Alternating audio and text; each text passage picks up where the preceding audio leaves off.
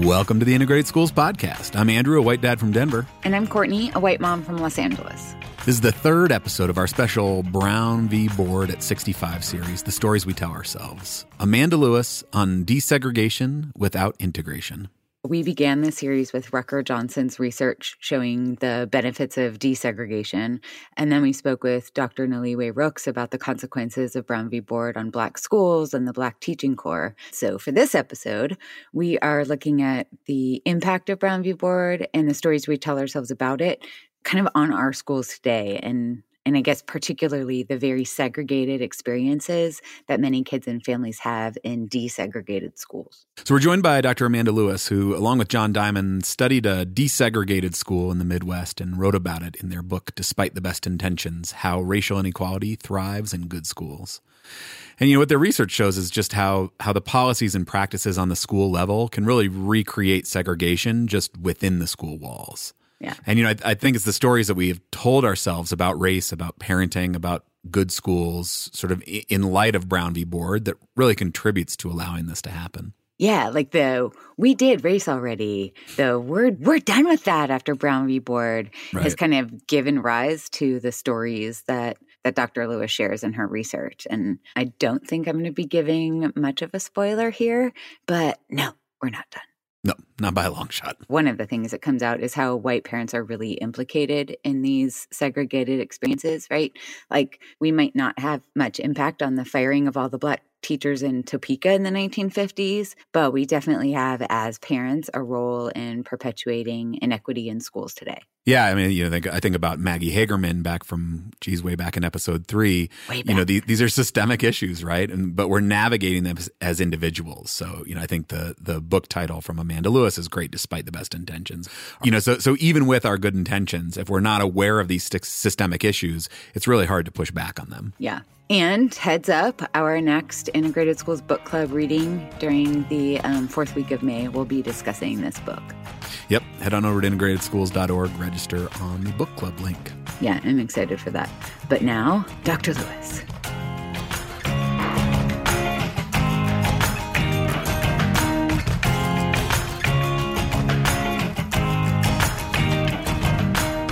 Welcome, Dr. Lewis. Could you introduce yourself?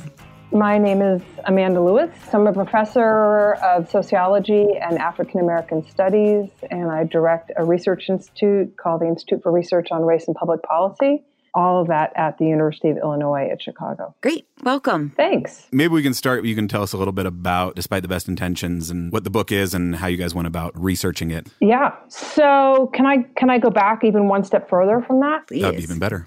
Now I started doing research in schools probably 15 years before we did the Despite the Best Intentions project. And in part, I started doing that work because I had been a student teacher intending to be an elementary school teacher and had seen a bunch of different things happen in schools that were purported to be very good and award winning teachers doing things that were intensely confusing at the time because they seemed really unfair and because nobody seemed to notice. So mm-hmm. everything from punishing African American kids differently than other kids to really subtle things happening in class I was a young teacher, prospective teacher, and I thought, man, this race thing is really confusing because it seems to be going on all the time and people don't seem to notice and I don't understand it well enough and I don't want to be doing this stuff and I want to understand it better. So I kind of backed my way into going to graduate school and not really knowing what I was getting myself into.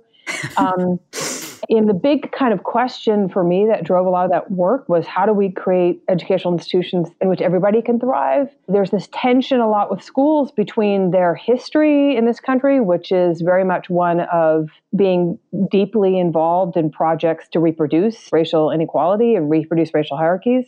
So that's their long history. But for many of us who are in, deeply engaged in schools and want to work in them, we also deeply believe that they should be doing something else and that they're capable of doing something else and that they can in fact be involved in projects for racial justice which they also have been. And so there's this tension and i wanted to understand more about why they did both things and when they did both things. And that led me to doing some ethnographic research in schools that turned into my first book which was called race in the schoolyard which was really about trying to understand how schools were places in the book i talk about them as race making institutions and by that i mean they're places where kids actually learn race. They learn about what it means for them. They learn about what it means for other kids. They learn content about race. They learn history lessons about why the country is the way it is. And all of that work had me thinking much more deeply about racial dynamics in everyday interactions, but also about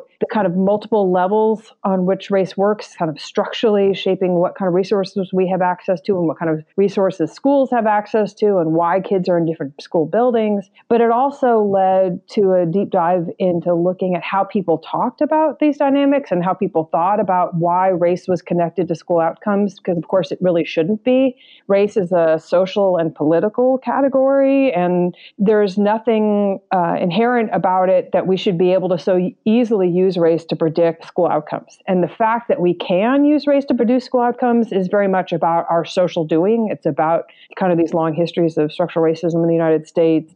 So that gets me to a place where John Diamond and I began to have a set of conversations about feeling dissatisfied with the conversation in the field of education and about schools, about how race mattered and about why it mattered. And right around that time, uh, assistant principal, who we refer to in the book as Mr. Weber, reached out to us asking if we would come and do a project at his school to understand why racial achievement gaps had persisted over decades. He was about to retire. This African American gentleman who had been at the school for most of his career, from a teacher to a dean to an assistant principal, and he felt really dissatisfied with how little progress they had made, even though he felt like much of what he thought they all had been doing for years was trying to somehow close the gaps in achievement between primarily between black and white kids in this community.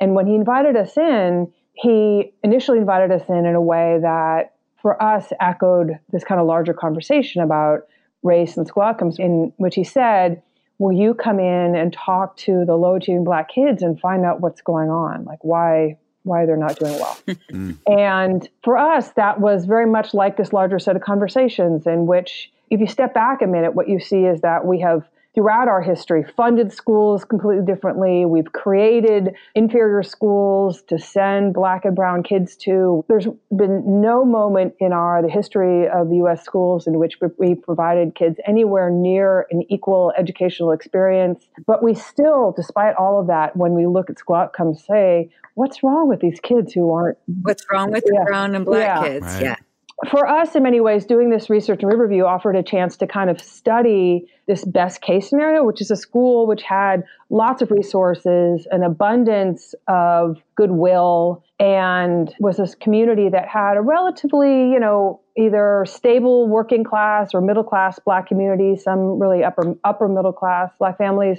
So it wasn't a place where there was the kind of intransigent race class overlaps that make it hard to pull apart all those things. And because Mr. Weber invited us in, and, and after a couple of conversations in which we said, look, we're, we're, happy to come, but we need to talk to everybody. You know, this is not just talking to the black kids is not going to yeah, not going to tell us much. Yeah, right? and he was like, great. So in that way, it felt like a project that was really collaborative and an opportunity to dig in in a deep kind of way. Can you just go back even one step further? Like, why do you care? Yeah. Why did you, when you got into teaching, when you showed up, what do you think it was that made you think, hang on, something's not right here? Because because I feel like the mm-hmm. the river is flowing and people just jump in and don't usually stop to recognize those things. So one of the stories I tell in Race in the Schoolyard is going into a classroom, third grade, in a school district that had been desegregated for decades. It was a school where half the kids were black and half were white, literally because of this organized busing program they had. It was supposed to be my like good placement. I was with an award-winning teacher. She really was amazing in lots of ways. But one of the things, this was a kind of pivotal moment for me because there was a kid in the class named Kenny who was by far the smartest kid in the class. He was from a very low income black family. He had three outfits that he rotated. Um, they were always clean, they were always pressed, but that was it. And he was just super engaged. So he would stay in at lunchtime and do math word problems with me. So I, I really connected with him. And one day, right after lunch, so he had asked to go to the bathroom, and the teacher had said no. And then a couple other kids, you know, asked to go and they went. And then, you know, 10 or 15 minutes later, he asked again and the teacher again said no. And I watched him walk back to his seat and I watched him quite visibly swallowing, trying not to cry. And at the time, I was totally perplexed about what was going on. And I did something that I've since said regularly. Is not necessarily what a student teacher should do, but I used my little tiny bit of authority and I went over and I said, you know, wait two minutes and then come ask me. And then so he did, and I let him go to the bathroom. But I spent weeks afterwards trying to understand not just that moment, but moments like that. And what eventually became clear to me is that was a class that had five African American boys in it. And one of the boys in particular, this boy Anthony, had some pretty severe emotional challenges. And anytime Anthony was having a bad day, it was a bad day for all those black boys. Without even realizing it, she would just hammer down on all of them. She monitor them more closely. But what became clear in that moment, what, you know, again, probably takes me 20 years to really be able to articulate this in a way that makes sense, is that those kind of moments are moments where a kid like Kenny learns that he's a kind of second class citizen in the world. And he doesn't totally understand why, but he understands that things work differently for him mm. and that those moments add up over time in really consequential ways and also tell us a lot about how race works today where you know when people are engaged in discriminatory behavior it's often subtle it's often has nothing to do with what their intentions are but it still has a huge impact over time part of what happens is when you start seeing you can't stop seeing yeah. right so right. that's right especially as a white person in this country there's a lot that organizes to keep us ignorant about the, our role in the world and how the world has shaped us. But once that peels back a little bit and you start seeing, it's really hard not to keep seeing. That's right. We've been, you know, more or less trying for 65 years to work toward desegregation. Yeah. Right. And, and, and largely we have failed, mm-hmm. right? Like dramatically failed, like spectacularly failed. Mm-hmm. But even in places where we have desegregated, your work looks at like the difference between desegregation and integration. Like in this desegregated building, the kids are still segregated. We have been ambivalently in highly contested ways with lots of conflict along the way, sort of been trying to desegregate for 65 years. What we have not been doing is really sincerely trying to integrate for 65 yeah. years. And I think the work that you guys is really important along these lines because partly th- there has never been a partnership in this. Part of the reason why, even I think John and I would both say that we both continue to feel really ambivalent about the pursuit of desegregation integration today is because of experiences like watching what happened at Riverview in which if you're just trying to get people in the same building, it by no means means they have the same experiences. And in fact, if you have kids in the same building and they're having these racially stratified academic experiences, it often reinforces all these negative stereotypes. That's I mean, right. it really is. There's yeah. lots pernicious. On the other hand, I think it would be impossible not to notice that the black kids at Riverview were having a better experience than a lot of the black kids in the city nearby because Riverview just has more money. You know, there are just more resources. There are better teachers. There's better paid teachers. There's layers of this. You know, part of why integration, I think, still remains so important is because of the fact that we all share this country together and we really ought to be in the same spaces. But it's also about the fact that because resources are still so vastly unfairly allocated, segregated schools just fundamentally mean unequal schools. And that's not okay. And nobody has yet figured out how to solve that problem without also trying to make sure kids are sharing space. Yeah. One of the things that really stands out for me in your book, Despite uh-huh. the Best Intentions, is the difference between this like formal policy stuff that happens yeah. and like the everyday hallway decisions that happen. There's so much business that goes on before you even get to any kind of policy implementation. And yeah, no, I think it's honestly, it's when we've been doing work since the book came out with superintendents and school districts. One of the things that I think people really hold on to is this argument we're making that you can say, in the book we talk about is the different organizational routines between the ostensive or the formal or the official policy and then the informal, performative, everyday, improvisational, like what actually happens. Right. And it's another way to think about it. It's like what are the rules and what are really the rules, right? yeah. And and that resonates with people because that's true in all the organizations we're in in many ways. I mean, I don't know. As soon as we start talking about it, somebody's like, "Oh yeah, that's like in my law firm." That's you know, I mean, people recognize right. that that's in some ways how organizations work. But in schools, part of what we say very clearly is that you can say your policy is that any kid in the hallway without a hall pass during class gets attention. But if what you're actually doing is that any African American kid in the hallway gets attention, then that's really your policy. right? It doesn't matter what you say your policy is. If your practice is different, then that really is what your policy is. And you should be able to say out loud, our policy is to punish black kids differently. Right. And if that's an uncomfortable thing to say out loud, then you need to do something about it. So I'll give you one example. I was working with some folks in a district, and one of the assistant superintendents called me up over the summer and she said, We have just been made aware that a dynamic like this is going on at one of our schools around class placement where you know as kids get assigned to different classes for the next year you know like which third grade classes you're going to get put in there's a kind of formal way that that's supposed to happen. And then there's also often the implicit way that happens in which people who have more connections, more influence, more knowledge, just get more control over where their kids get placed. Or, you know, a lot of schools say you can't request a teacher, but if you know somebody, you sort of can request a teacher, all that kind of the stuff. The wink and a nod way in. Yeah. Or even principals will say, you know, I'm open to feedback from anybody, but if, if only a few parents know that, or if only a few parents really feel like even yeah. entitled to email the principal. So they went through a really rigorous and I thought really good process to come up with a new policy about class placement that was going to try to deal with a lot of this and just make it very transparent, make it very clear, and very consistent across all the schools. And as you can imagine, I mean, most parents were happy about it, but the parents they really heard from were the parents who recognized immediately that this was going to impact them, you know, they felt a sense of loss. They certainly raised a lot of questions and a lot of meetings. I mean, to me, yeah. the thing, the, the sort of next level of that that was super interesting about the book was there are the connected parents who know what levers to pull. Yeah. And they, that's sort of one category. But then the school system lumps all parents like that into the same boat. So even if you're yeah. not the one who's calling the principal, even if you're not the one who's going in and demanding that your kid get into whatever, the system is set up to say, well, I mean, probably that's the kind of parent that, that he or she is. So like, let's just go yeah. ahead and, and, you know, avoid the dilemma. And get Andrew's uh, kids into the highest class because we know he's going to be that parent. Yeah. He's that, he's that kind of parent. So yeah. even if I don't show up and demand it, I still get the benefit of it. Yeah, absolutely. And I think, you know, we talk about in the book, there was this young African American teacher who sort of named, having noticed herself that she had come into teaching because she wanted to be an advocate for kids like her in a school like this. Mm-hmm. And then she recognized several years in that the kids that she was worrying about at home were not the, the African American kids in her class. It were these white kids. You know, again, it's one of the subtle ways that race works, where it kind of there's this generalizing thing that happens and it just seems easier to act proactively on behalf or to you know you're extra careful with the process with some kids. You assume that some kids are just like man if that kid doesn't get an a it's going to be a pain in the butt so i'm going to remind them a couple more times to turn in their homework. And it's kind of the reverse. I mean what we try to talk about is that in the same way that like assumptions about black criminality or all the work we've been hearing recently about how young African American kids get adultified. You know, they get all kinds of deliberate negative intentions impugned to them, even when they're little.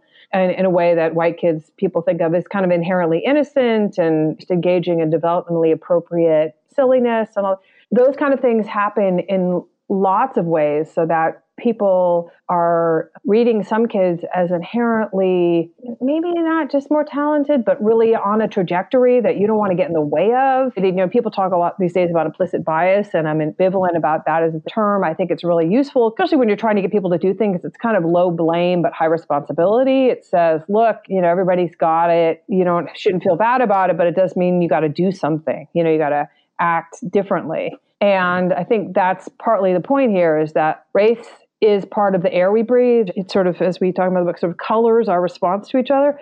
And so if you know that, then you've got to p- just pay a little more attention. Like, who am I calling on? Who am I reminding about their homework? And the more, again, that you teach not just teachers. I mean, we've been talking also like medical professionals, other people about this. When people start having that lens, they start seeing it all the time, and and then you can't really unsee it or hopefully you can unsee it. One of the things that, and, and you kind of hinted at this just a second ago, mm-hmm. but like how this sort of imagined future looks different for white kids versus black kids mm-hmm. and how parents employ those different narratives around their kids and how staff and administrators yeah. and teachers you know respond to those yeah. you know my white kid got nabbed for having a little bit of marijuana in his locker but you know he's such a good kid yeah. he has such a bright future And it's also about this thing about innocence, right? Parents will be saying, you know, like he was holding it, but is that really possession? You know what I mean? Like all this, you know, it's like, it is this sense of what's good enough. I will tell you as a parent, one of the things I've learned even more as a parent on the other side of this. So I have an African American daughter, and one of the things that makes us crazy in trying to deal with the school is what we, my husband and I, talked a lot of other parents of black kids, black parents about,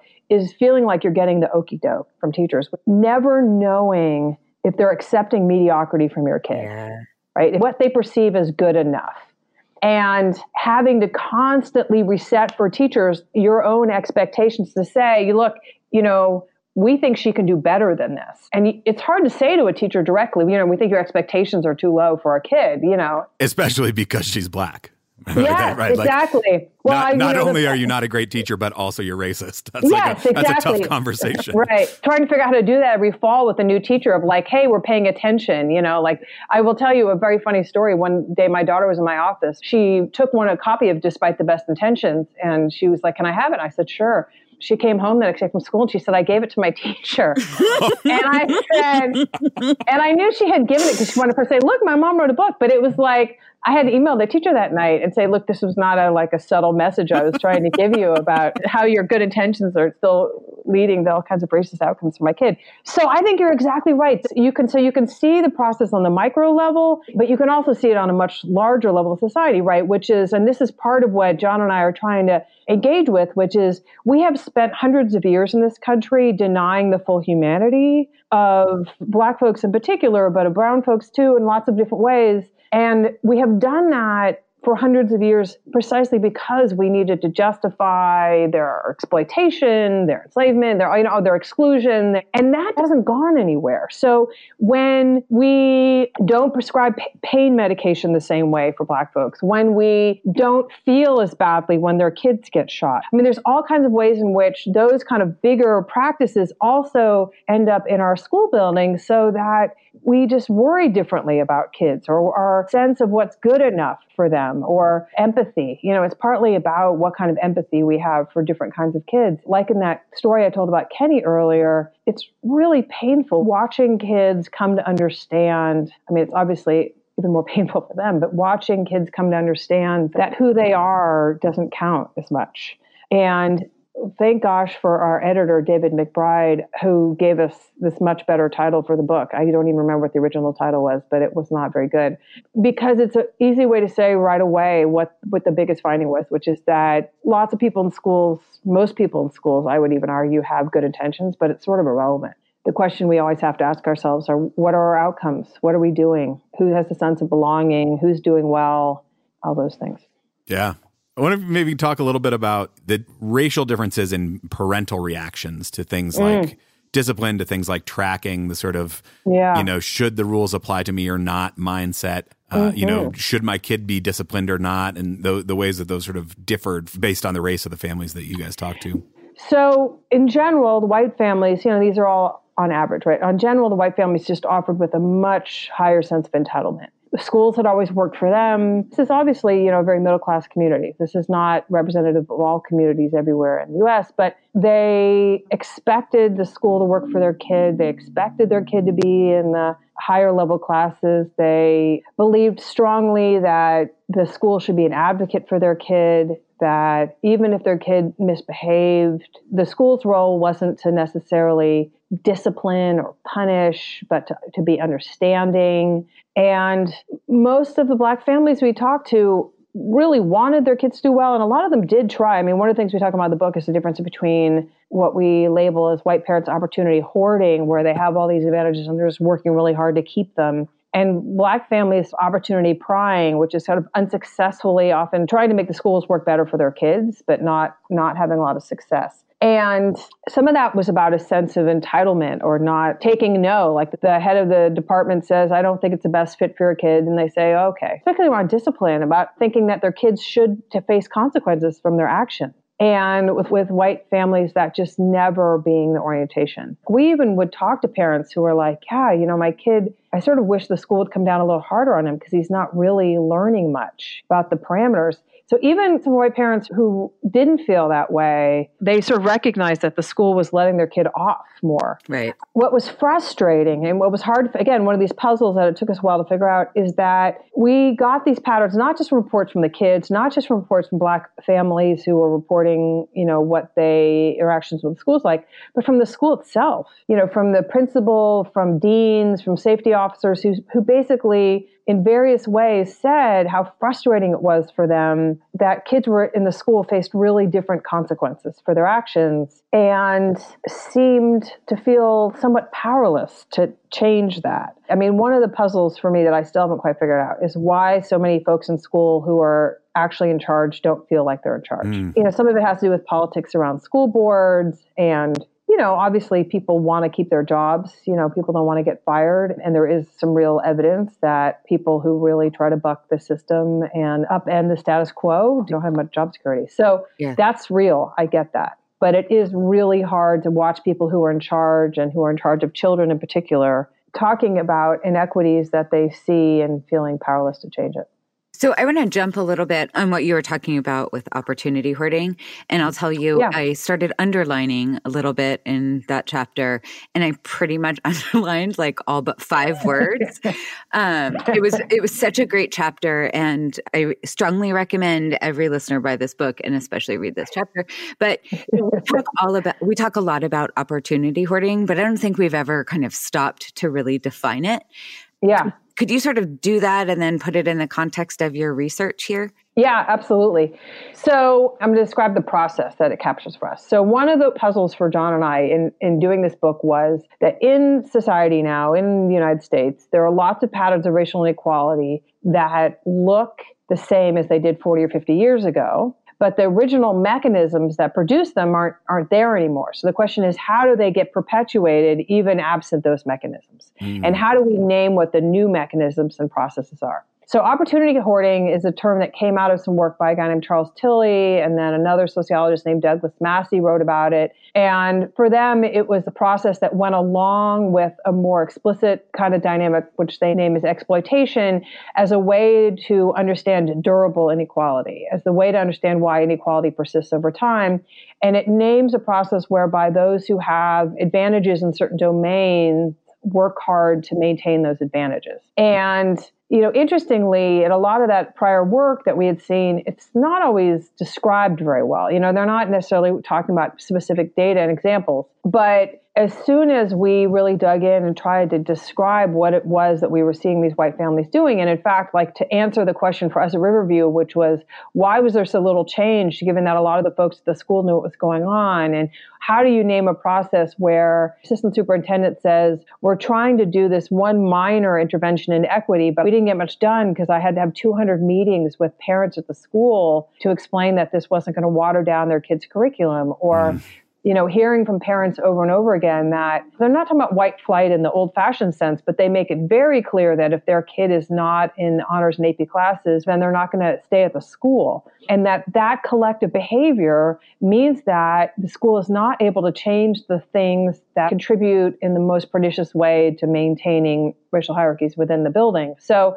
how do you name all that? Because they're not doing what people used to do, which is to say, we don't want black people here. They like the fact that there's a couple black kids in the honors and AP classes, right? So, they're not acting in a kind of old fashioned sense to block others, to keep others out. All they're doing is acting proactively all the time, very vigorously on behalf of their own kids. And all of that adds up to maintaining the status quo and one that protects their advantages. So that's the kind of how I would capture what the kind of larger process is. So it's it's for folks who have more, have extra access, and a lot of what they're doing is working hard to try to make sure none of that changes. And in doing so, whether or not they're explicitly trying to do this or it's just a side effect, they are blocking other people from having access to those same things we actually got some pushback in the review process from folks who said that they didn't think it was the right term because, in the kind of abstract sense, they said, well, you know, it's not really zero sum because really everybody could be in AP classes if they wanted to. Well, then white people would want to go into AP plus.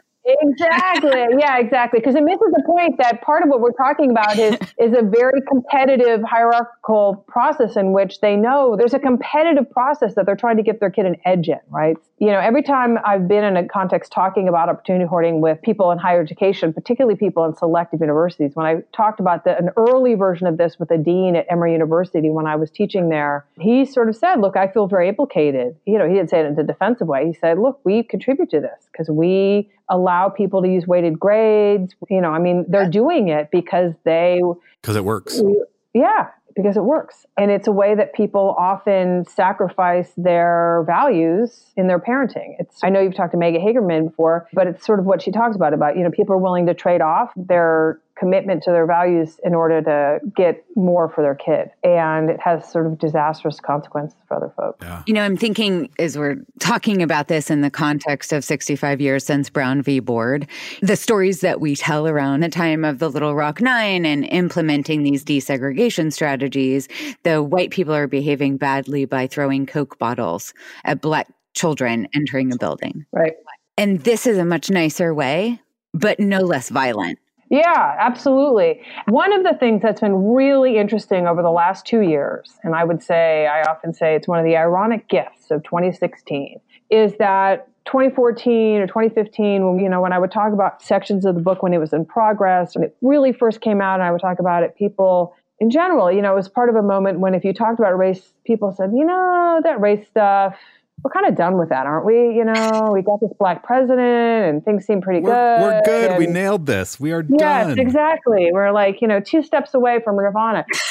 and one of the things that's been really interesting is that people now are much more willing to acknowledge what you just said. And in fact, in a couple of districts, there are much more organized white parent communities that are really trying to think about how to explicitly partner with other parents to be advocates for racial equity because they recognize that just moving to a diverse community was not enough or just having liberal values that in fact the world needs them to be engaged in a different kind of way and they really want to do that. So I would say there's much more receptiveness now to people to really think about their participation yeah. and how they can act proactively to do something different. And to that extent, I think it works to capture for people the ways that complicity can be really dangerous. It's a way of capturing some of what Nikole Hannah-Jones has written about, what lots of folks write about is that these things are not, in fact, neutral, but do a lot of harm.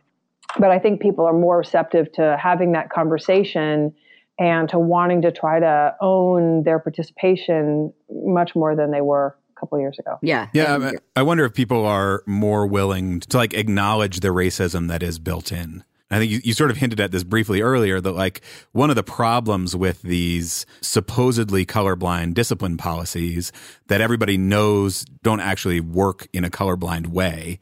If you don't acknowledge that piece of it, especially for the kids in those situations, they're left to assume that you're you're being honest with them, right? Like you're you're telling them the truth that this is colorblind. All of the black kids are the ones who are getting disciplined.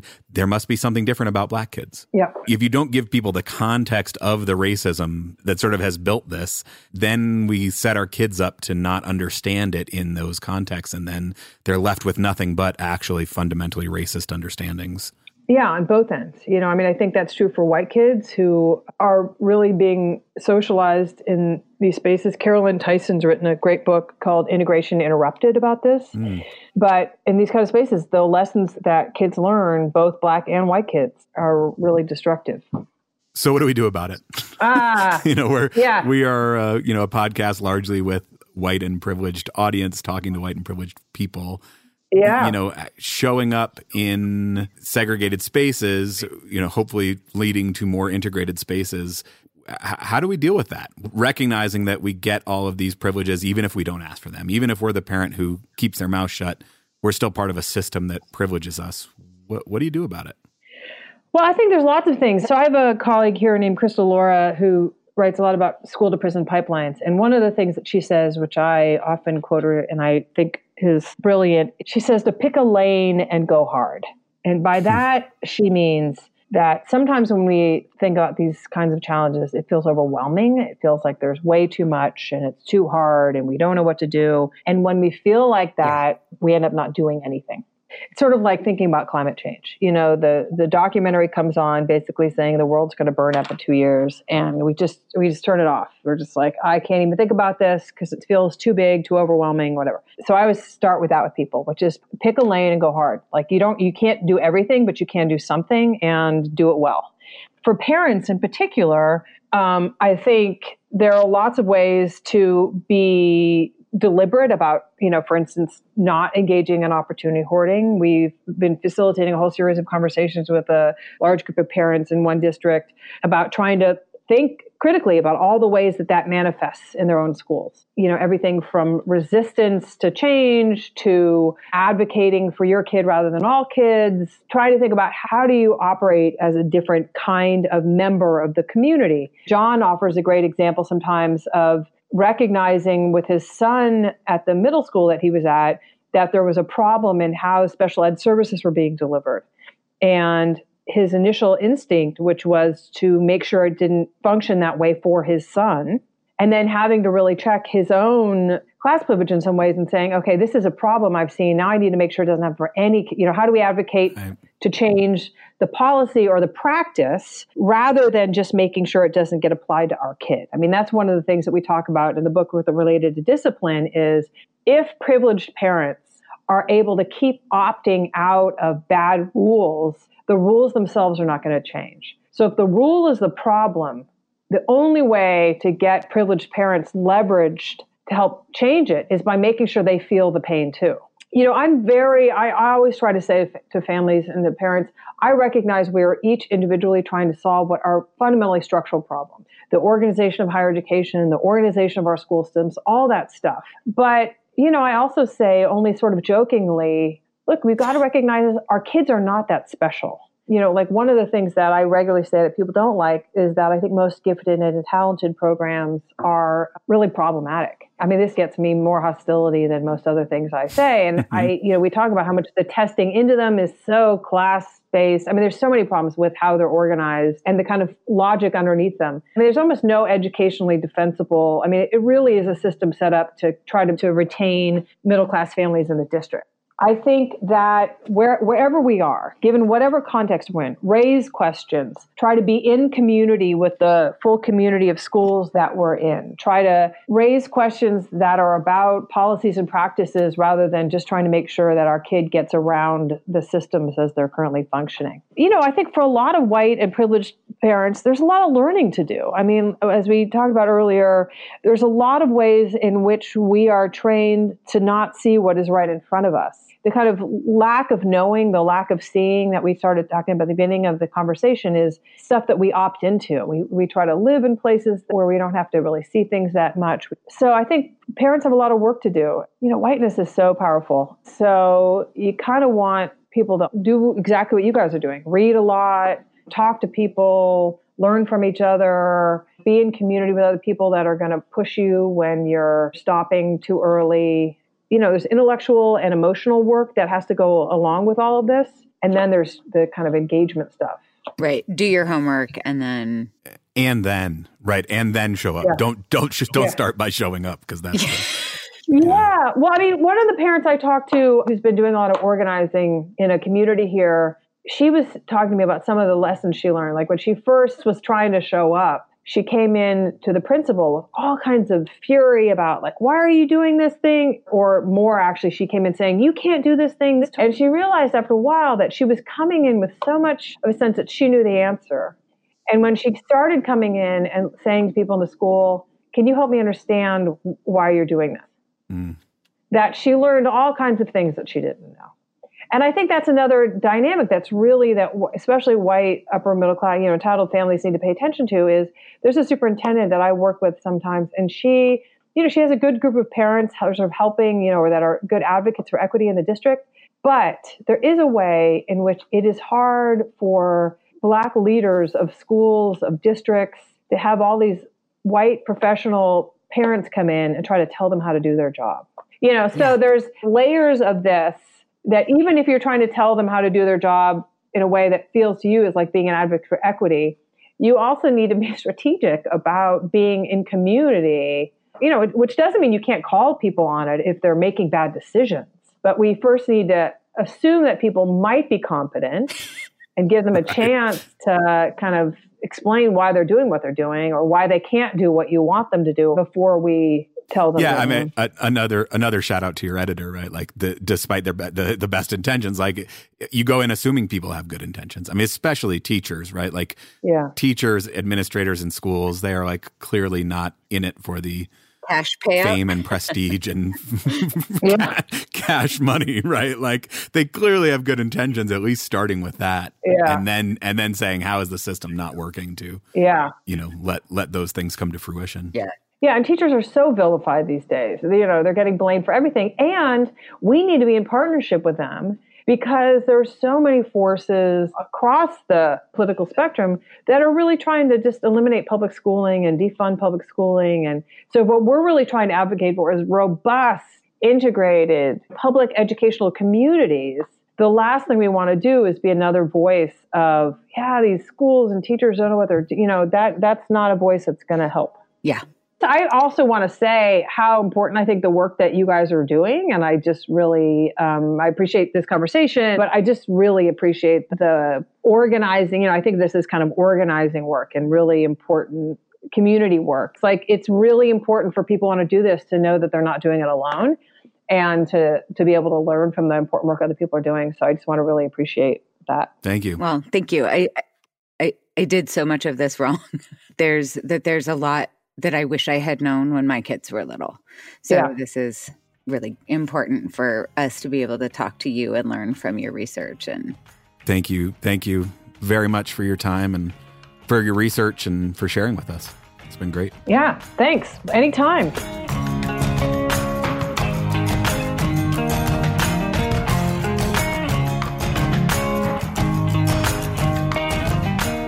So, yeah, best intentions, right? like the path paved to hell and all.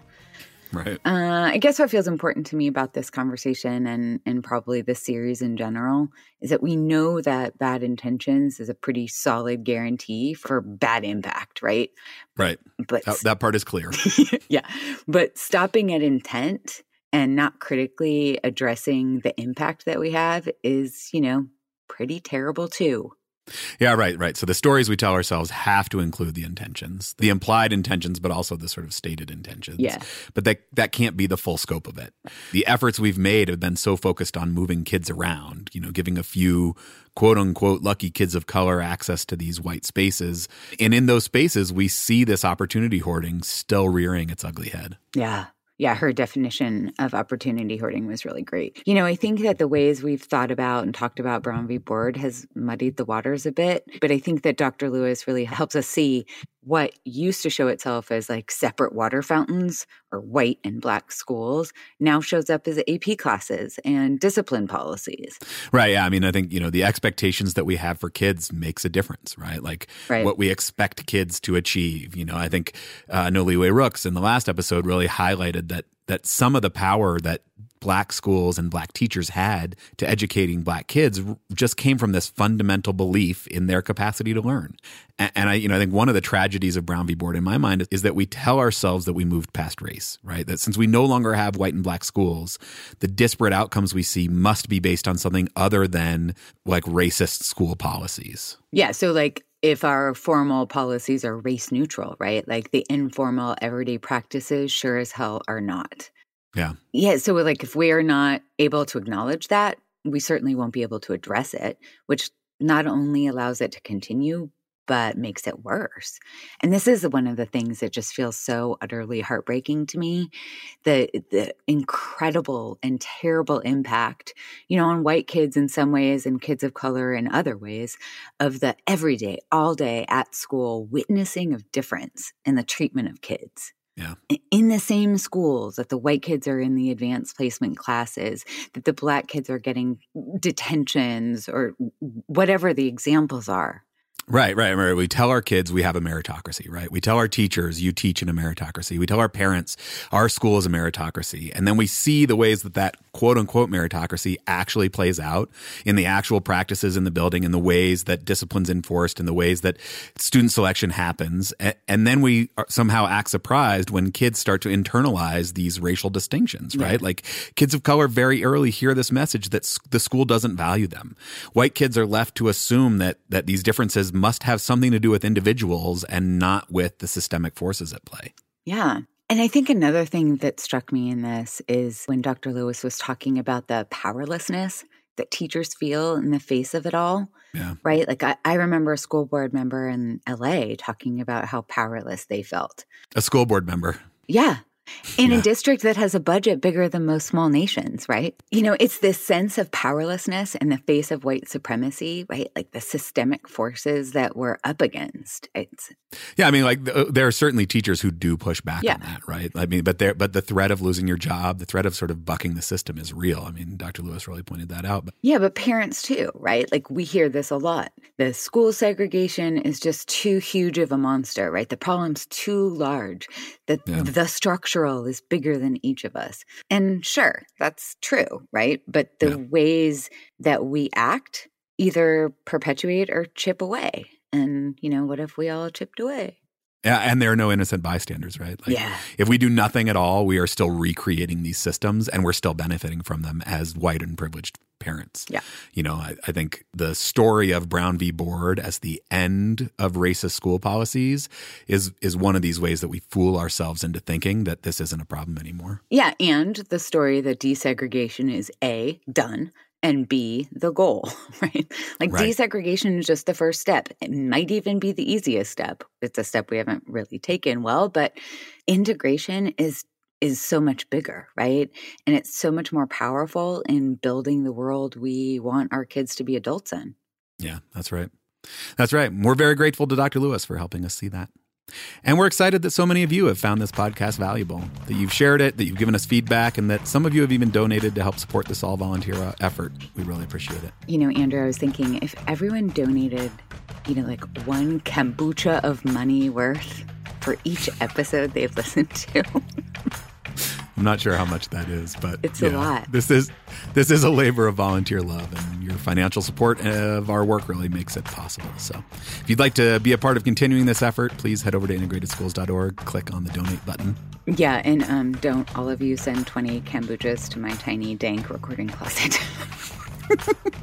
but, but, please keep sharing this podcast on your social media and send it to your college roommate in Tulsa and, you know, post it in your parent groups.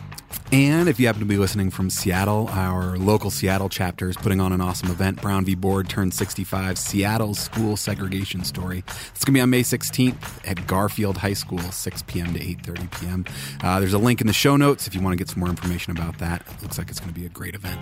And join us for the Integrated Schools Book Club. It's free online discussion of the ideas that we've talked about today. Yeah, and it's great to connect with parents across the country who care about school integration. Yeah, go to the website and click on the book club link. As always, we're very grateful for your feedback. So keep the voice memos, emails coming, comments, questions, thoughts for future episodes. Send them to hello at integratedschools.org. And we are happy to be in this with you as we try to know better and do better. See you next week.